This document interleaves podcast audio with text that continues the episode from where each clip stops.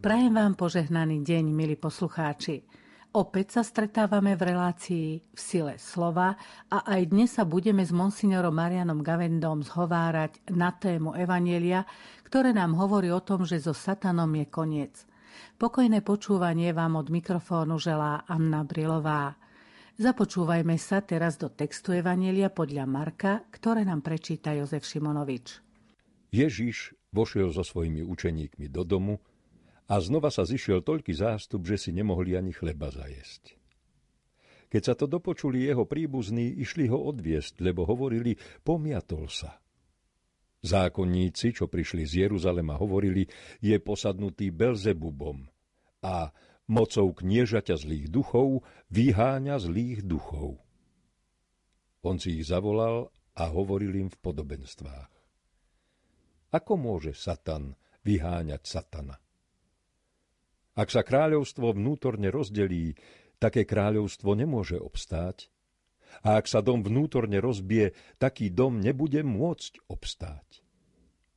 Ak Satan povstane proti sebe samému a je rozdelený, nemôže obstáť, ale je s ním koniec. Nik nemôže vniknúť do domu silného človeka a ulúpiť mu veci, kým toho silného nezviaže, až potom mu vyplieni dom.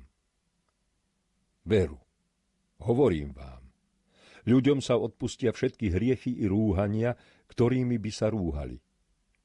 Kto by sa však rúhal Duchu Svetému, tomu sa neodpúšťa na veky, ale je vinný väčšným hriechom. Lebo hovorili, je posadnutý nečistým duchom. Tu prišla jeho matka a jeho bratia. Zostali vonku a dali si ho zavolať. Okolo neho sedel zástup. Povedali mu, Vonku ťa hľadá tvoja matka, tvoji bratia a tvoje sestry. On im odvetil. Kto je moja matka a moji bratia? Rozhliadol sa po tých, čo sedeli okolo neho a povedal. Hľa, moja matka a moji bratia. Lebo kto plní Božiu vôľu, je môj brat i moja sestra i matka. Vypočuli sme si evanelium, ktoré sa začína slovami. Ježiš vošiel so svojimi učeníkmi do domu a znova sa zišiel toľký zástup, že si nemohli ani chleba zajesť. Dom eh, je už eh, určitým zárodkom cirkvi. Cirkev sa stretá v domoch v čase, keď eh, Marek píše svoje evanelium. Tí, ktorí sú okolo neho, sú v dome a tí ostatní sú vonku zástup, ktorý prichádza a ten zástup má rôzne pohnutky. Niektorí, aby ho počúvali, iní, aby ho odviedli domov, teda aby ho umlčali, ale k tomu si ešte povieme. Základom toho byť vo vnútri, a to neznamená len v budove, lebo budovy, aké boli v Svetej Zemi, by tých ľudí veľa nepoďali. E, ten zástup bol veľký, tlačenica tam bola, nemali ani kedy len chleba si zajesť. Ale sú tí, ktorí sú okolo Ježiša. To je, sú tí, čo sú vo vnútri, sú okolo Ježiša, e, vo vnútri cirkvi e, a to nielen zapísaní matriky a pokrstení, ale teda počúvajúci Ježiša. No a tí ostatní sú tí, ktorí e, Ježiša buď ignorujú, provokujú, alebo s rôznymi pseudomotivami ho chcú zachraňovať, ale tým zachraňujú svoju predstavu o Mesiášovi. O čo tu vlastne išlo prakticky?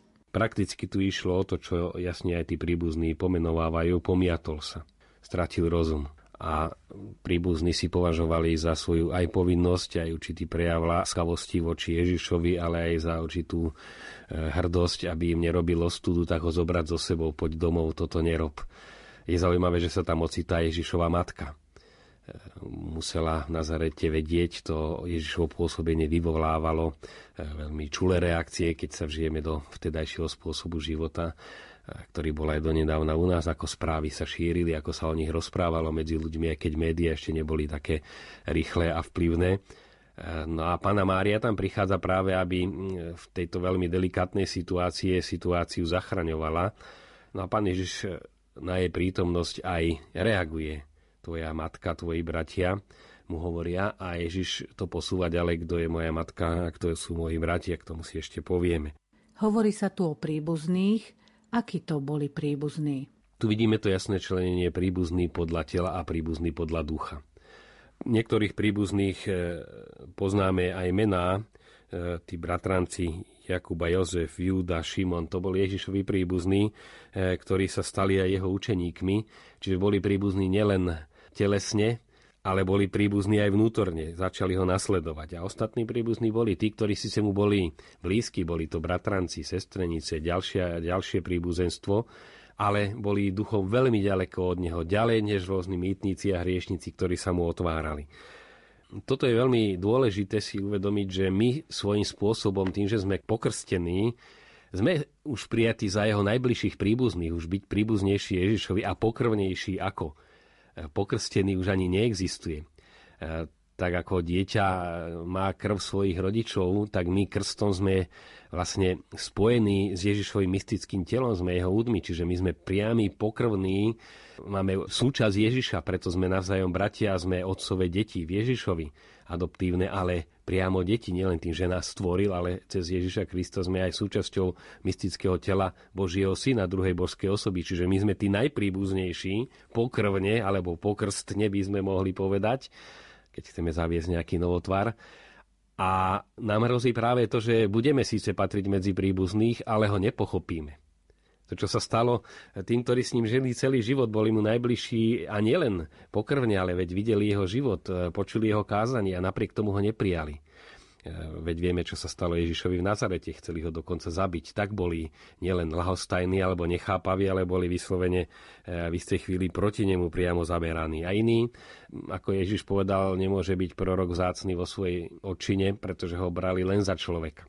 Na toto hrozí presne každému pokrstenému, najmä tomu, kto aj sa snaží žiť svoju vieru svojím spôsobom, ale je príbuzný len formou, účasťou na obradoch, ktorým nerozumie. Stáva sa formalista a vlastne v tom je práve ten proces, ktorý Ježiš povedal, kto sú moji bratia, moja matka, ten, kto počúva moje slovo. Čiže ten prechod od tradičnej viery do osobnej, a praktickej viery. To znamená žiť svoj krst, lebo krst nemôže byť formálny, pokrstený sme reálne a v plnosti, tak ako sme sa narodili reálne, a nie len nejak formálne, keď sa raz už rodičom narodilo dieťa, je to ich dieťa a keď sme raz pokrstení, už sme Božie deti. Ale či žijeme ako Božie deti, to práve záleží na nás. Alebo sme len formálne, tak ako v mnohých rodinách sú formálne vzťahy, ale nie je tam nejaké hĺbšie lásky, neraz je tam ignorácia, deti si robia, čo chcú rodičia, čo chcú, niekedy až nenávisť. No to je obraz, ktorý e, tým, že máme tú istú ľudskú prírodzenosť, veľmi ľahko preniká aj do toho príbuzenstva duchovného, teda do života cirkvi. Marek v Evangeliu píše, keď sa to dopočuli jeho príbuzní, išli ho odviesť.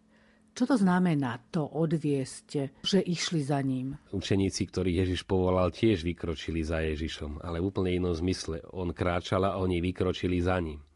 A tu sa vybrali za ním, vykročili, nie aby kráčali za ním, ale aby on kráčal za nimi, aby ho odviedli domov. Čiže oni išli jemu ukazovať cestu. A vidíme tu veľmi zaujímavú paralelu, keď toto spravil Šimon Peter eh, a práve v tých chvíľach, keď mu Ježiš povedal, ty si Peter Skala, začal hovoriť o utrpení a Peter mu povedal, pane, toto sa ti nesmie stať E, čiže mu začal radiť cestu, aby neišiel podľa toho, čo cítil ako otcovú vôľu, ale Peter mu radil, nemôže ísť takto, e, kratšie ako ti ja radím. To je presná paralela. Aj vtedy povedal Satan, choď mi z očí.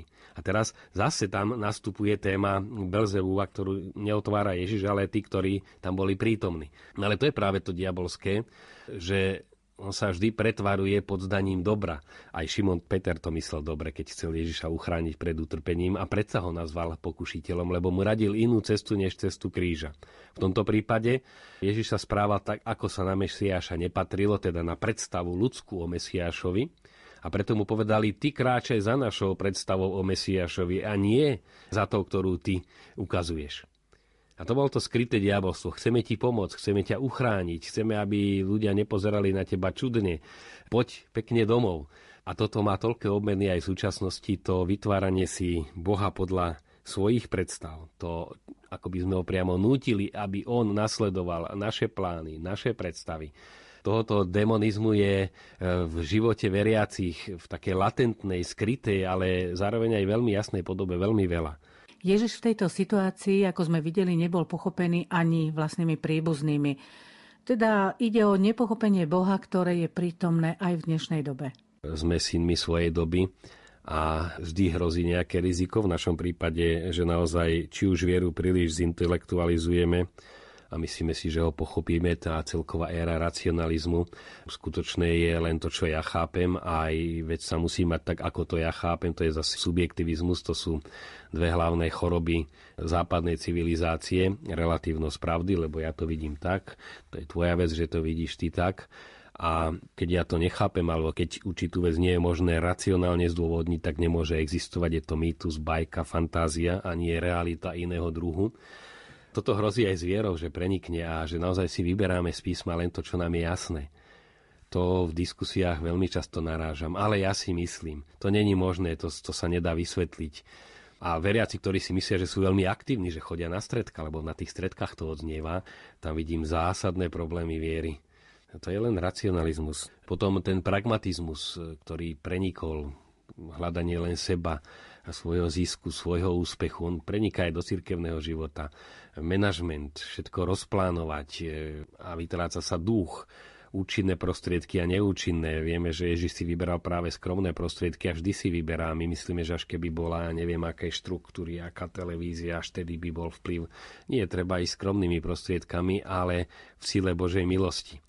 Veľké diela v živote cirkvi sa robili vždy malými prostriedkami, či už charitatívne, tí ľudia začínali z ničoho, tí veľkí svetci Dombosko, Kotolengo, svätý Vincent, kohokoľvek spomenieme, Matka Teresa, tá začínala od ničoho a urobila veľké diela a tie veľké štruktúry, aj cirkevné, ktoré vznikli, tak v tých štruktúrach sa ten duch utopil.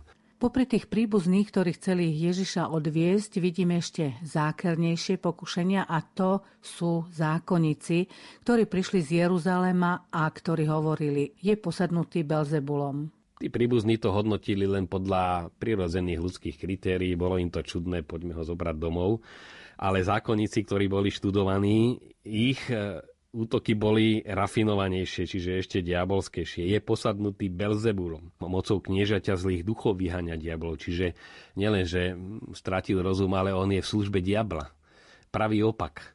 To je znova situácia ako vyšitá na našu dobu, keď čokoľvek církev robí, e, nie je len kritizované, že to je zbytočné, ale že to je zlé.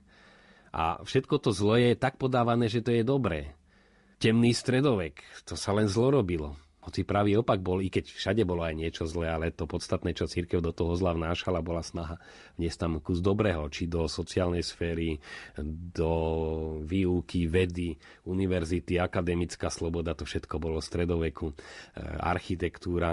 No ale to je mentalita toho, čo je momentálne ten taký liberálny koncept e, tolerancie, Všetci musia byť absolútne tolerantní k tomu, čo hlásajú liberáli a absolútne netolerantní, keď niekto hovorí niečo iné. To si všimnime. O určitých témach môže hovoriť najväčšie hlúposti a je to podávané ako čosi dobré.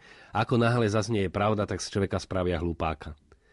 Že to démonické také až členenie duchov, že pripisuje sa tým, čo robia dobre zlo, nielen pometenosť, ale vyslovené zlo, čosi demonické, zlé, e, protiludské, práve tí, ktorí sú principiálne protiludsky založení, či už proti rodine, proti človeku, proti životu, e, ohrozujú základy rodiny, spoločnosti, života jednotlivca a keď sa týchto hodnot církev zastane vždy, veď to každý deň prináša príklady, je vykreslená vo veľmi negatívnych farbách. Čiže nič nové, treba si povedať, toto je situácia, aká má byť, lebo taká bola aj za Ježišových čias, len je dôležité nenechať sa týmto tlakom ovplyvniť a pokojne si hovoriť, tak ako Ježiš pokojne hovoril svoj názor.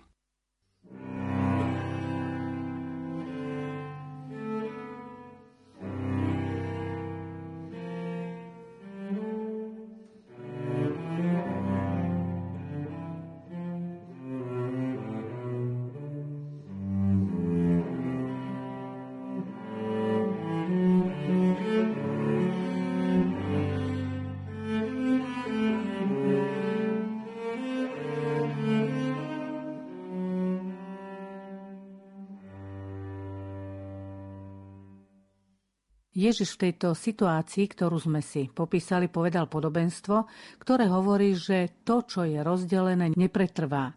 Povedal to slovami, Ako môže Satan vyháňať Satana? Ak sa kráľovstvo vnútorne rozdeli, také kráľovstvo nemôže obstať. A ak sa dom vnútorne rozbije, taký dom nebude môcť obstať. Ale tiež Ježiš hovorí o tom, že nik nemôže vniknúť do domu silného človeka. Koho ty myslí? Ten obraz, keď vnikne do domu eh, toho diabla silnejší človek, tak sa ho zmocní. Tým je jasne povedané, že tým silnejším je Ježiš. Satan tu má svoj priestor, svoj dom, svoje štruktúry, ktorých je ako doma aj štruktúry vnútorné v človeku, ale ako náhle tam vstupuje silnejší, tak to má prehraté. To, čo nás môže míliť na tých Ježišových slovách, je, že ak by bol Satan rozdelený, ak by bol sám proti sebe, nemôže obstať, hovorí Ježiš. Ale zároveň dodáva, to si treba všimnúť, on je ten, ktorý spôsobuje rozdelenie. Čiže on sám nie je rozdelený, v tom je jednota práve, že všade, kde môže, rozdeluje. To je vlastne jeho jednotiaci princíp. Všade zasievať rozdelenosť, nenávisť, roztržky, nejednotu, lebo ako náhle sa človek otvorí egoizmu, no tak keďže každý máme iný záujem, tak tam musí nutne nastávať e, neporozumenie, hádky, nenávisť, boj. Čím je niekto potom silnejší, tým chce toho viac a čím viac tým má aj viacej prostriedkov, tým väčší nátlak a útlak vyvíja a to je celá špirála práve tohoto diablovho pôsobenia. Ježiš tu upozorňuje, že rozdelenie je začiatok konca. Náš národ toto rozdelenie sprevádza už od Svetopluka a vidíme, ako to pretrváva. A vidíme to najmä na politickej scéne. Samé delenia. Kde vidíte príčiny? Prečo je to tak? V určitých národoch určité črty prevládajú a iné sú menej výrazné. Je pravda, že Slováci sú špecialisti na delenie a nezhody. A je to dané práve ich dobrou vlastnosťou, ktoré sa tiež hovorí o Slovákoch, že sú srdeční, spontánny, emotívny, ale práve toto všetko má aj tú opačnú stránku mince, že nie sú racionálni a tým pádom rozhodujú na základe pocitu a pocit sa veľmi rýchlo mení. To je ten subjektivizmus. Mne sa to páči ktorý je prejavom práve toho subjektivizmu aj pozitívneho. Joj, vieme byť srdečný, milý, ale je tu ešte ďalšia črta, že ako náhle niekto v niečom so mnou nesúhlasí, Teoreticky, neraz sú to debaty, ktoré sa ani jedného, ani druhého účastníka tej diskusie vôbec netýkajú konec koncov, že nejde o nejakú hádku dvoch podnikateľov, o nejaký praktický záujem, ale o úplné hlúposti. Ale ako náhle vycítim, že ten druhý má niečo v niečom proti môjmu názoru, iný názor, automaticky sa ako taký stáva mojim nepriateľom. A už ho odmietam. A nielen odmietam, už ho likvidujem. To, čo často hovorím, máme toho likvidátora v sebe a to si treba priznať, že všetci túto tendenciu, kto mi nesedí, tak už skôr o ňom zle povedať. Už aha, videli ste a zase to. A už ho likvidujeme v očiach ľudí samozrejme, ale to je ešte väčšia likvidácia, než keby sme likvidovali ho fyzicky, tam by to aspoň bolo vidieť, ale keď ho likvidujeme morálne, tak to je oveľa horšia likvidácia a vyzerá kresťanskejšie, lebo to vyznieva ako záujem o církev často, keď ide o církevné kruhy. Nie je tá nejednotnosť zapričinená aj dejinami, ktoré sme prežili? Mne to veľmi dobre povedal jeden americký Slovák, že vieš, Marian, my sme vždy boli piati na jednu kosť. To sú naše dejiny. A keď ja som chcel tú kosť obhrísť, musel som ju uchmatnúť a ísť sa s ňou schovať a nechať si ju pre seba. A tí ostatní boli moji e, nepriateľ, ma ohrozovali, že sa mi nič neujde. A je fakt, že my e, v druhom vidíme niekoho, kto nás ohrozuje. A to sme si ani neuvedomili, ako to preniklo do našej psychiky. A to je ďalší dôvod, týchto delení, likvidovaní jeden druhého. No a to potom je na pracoviskách tento subjektivizmus, alebo také naozaj uchmatnúť si pre seba a toho druhého odsunúť. No a to narobí veľmi veľa zlého. Je to v rodinnom živote, je to hlavne v spoločenskom zamestnaní a mimoriadne v politike, kde už samo o sebe je určité zápolenie a súťaž a boj o to, kto si získa priazeň voličov a tým pádom prístup k verejným zákazkám, lebo v dnešnej dobe o to ide prevažne. A kto to čím krajšie predstaví, že to je pre ľudí. A tým hovorím o všetkých politických stranách doradu, ktoré existovali a existujú. Tak to na Slovensku je. Že sú jednotlivci a v tých jednotlivcoch aj úprimné záujmy, znova v každom je aj dobré, aj zlé. Ale že sa zvrhla e, politika nie ako služba verejnému dobru, ale služba verejnému dobru ako dobrá zákazka e, pod týmto zdaním poslúžiť najmä sebe, to je všeobecný jav. Stačí si to uvedomiť, aby sa to zmenilo? Veľmi často je už základ uvedomiť si to. Hlavne pri tých takých priateľskejších vzťahoch, ten rozdiel, prečo, veď v tom môže mať iný názor a môžeme byť priatelia. Uvedomiť si zase sa, ten historický nános vo mne ozýva, alebo ja, to je len moja subjektivita tak môže to pomôcť. Tá dojmológia, e, povie nejaký štátnik alebo celebrita ešte k tomu hlúposť, ale tak sympatický človek. No a keď povie pravdu, e, ale sa nepáči niekomu, no tak nemôže mať pravdu, lebo nie je sympatický. E, na tomu treba čeliť, si to treba pomenovávať, lebo inak sa toho nezbavíme. Základ vždy je pomenovať si jasne. Už horšie je to pomenovávať to v rámci celej spoločnosti, ľahšie v tých takých bližších vzťahoch, ale pomenovávať to treba. Ale aby sme sa vrátili k Evanieliu, Ježiš tu hovorí, ľuďom sa odpustia všetky hriechy i rúhania, ktorými by sa rúhali.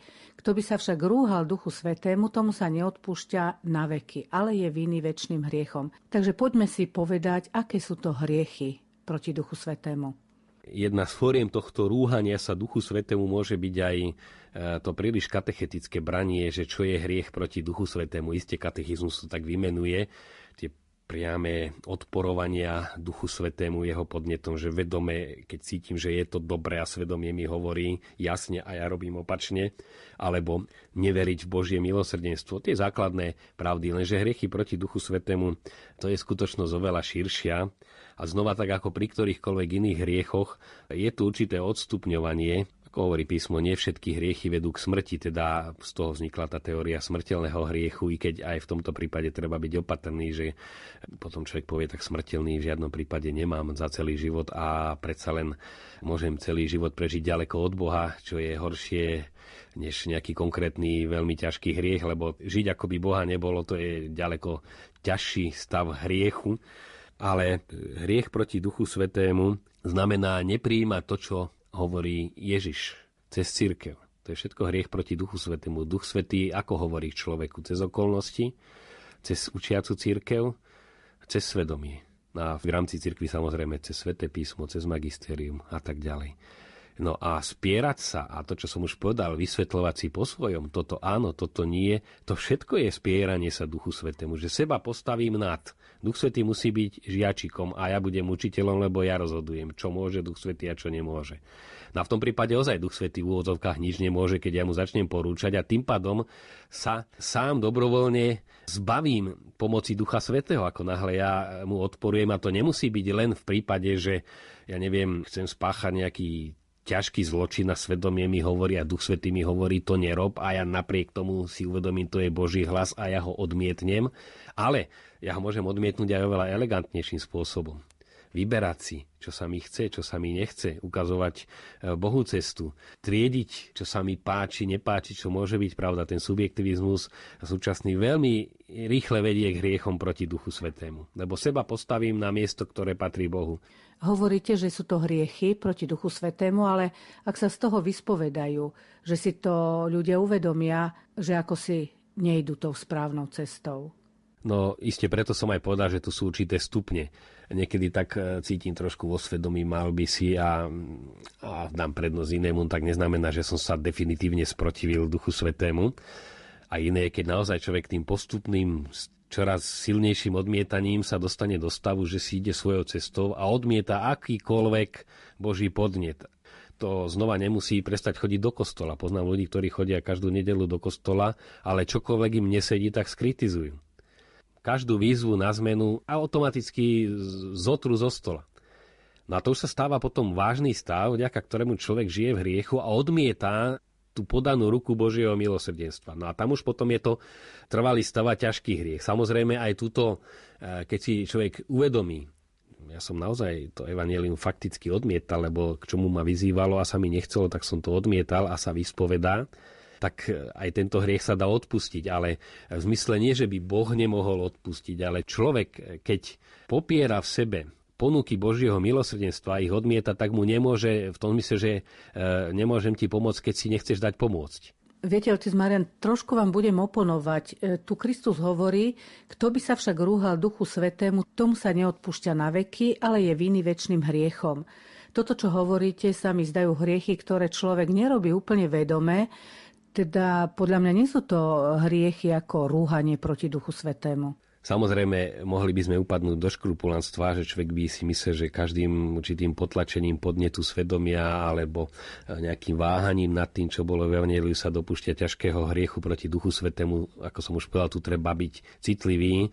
Ale preto to zdôrazňuje, že nie len ten, kto jasne sa vzbúri proti Bohu, proti cirkvi, prestane chodiť do kostola, len ten hreší proti Duchu Svetému. Chcel som poukázať na to, že je ľahko možné a dosť časté, že niekto formálne je praktizujúci veriaci, on si aj myslí o sebe, že je veriaci, aj to v spovedi pravidelne hovorí, a sú prípady, kde viem, že to nie je tak, že tyranizuje rodinu, proste množstvo zloby je tam nahromadené. A v tej spovedi pár takých, no ešte z detstva, čo zvyknutí mlinčekovať a nedostanete z toho človeka nič, nič z toho, čo celkom isto robí zlé. A toto je stav e, už rúhania, keď sa tá zatvrdlivosť postupne stane veľmi zakorenená, ona aj chodí do kostola a sú témy, proste, ktoré nepríjme.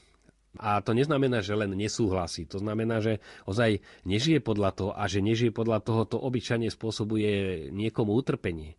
Neždy len Bohu. To sa premietná aj na vzťahoch, aj na rodinných vzťahoch aj v zamestnaní a preto som chcel poukázať, že hriech proti Duchu Svetému nie je len totálny odpad od viery a boj proti cirkvi a vedomé priklonenie sa k ťažkým hriechom, ale lebo Ježiš toto povedal tým príbuzným a tým zákonníkom, tak e, tiež horlivým náboženským aktivistom e, tej doby a príbuzným, ktorí mu chceli dobre. E, tam hovoril v tomto kontexte. Aký je záver Ježišovho postoja? Ten záver Ježišovho postoja je veľmi pozitívny. Kto plní vôľu môjho otca, ten je bratom, sestrou. Povedal to tým, ktorí ho počúvajú, ukázal na nich, hľa, to sú tí, ktorí prišli, chcú kráčať za mnou, počúvajú ma, ale dodáva, kto plní Božiu vôľu je môj brat i sestra. Znova podotýkam, niektorý debatuje o Svetom písme. Vždy tá odpoveď musí byť odpoveďou. Niekedy to odpoveďou na Božie slovo, na to počúvanie je vďaka vzdávanie vďaky. Mnohí, keď videli, čo Ježiš robí a hovorí velebili Boha, to je jedna z odpovedí. E, môže to byť modlitba, môže to byť seba zaprenia, môže to byť konkrétny skutok, ale odpoveď, keď je odpovedou nejaká musí byť a inak je to len áno, áno a ísť si po svojom. A Ježiš k tomuto chce priviesť. To sú tí, to je tá rodina, čo kráčajú za mnou. To počúva a plní, čo hovorím, plní Božiu vôľu je môj brat i sestra. Sme súčasťou rodiny kráčať v plnosti za Ježišom a podľa jeho učenia a nesnažiť sa nútiť ho, aby on kráčal podľa našich prianí a predstav, to je výzva, ktorú ak naplníme, nemusíme sa obávať hriechov proti Duchu Svetému. Relácia v sile slova sa končí. Požehnaný týždeň vám želajú otec Marian Gavenda a Anna Brilová. thank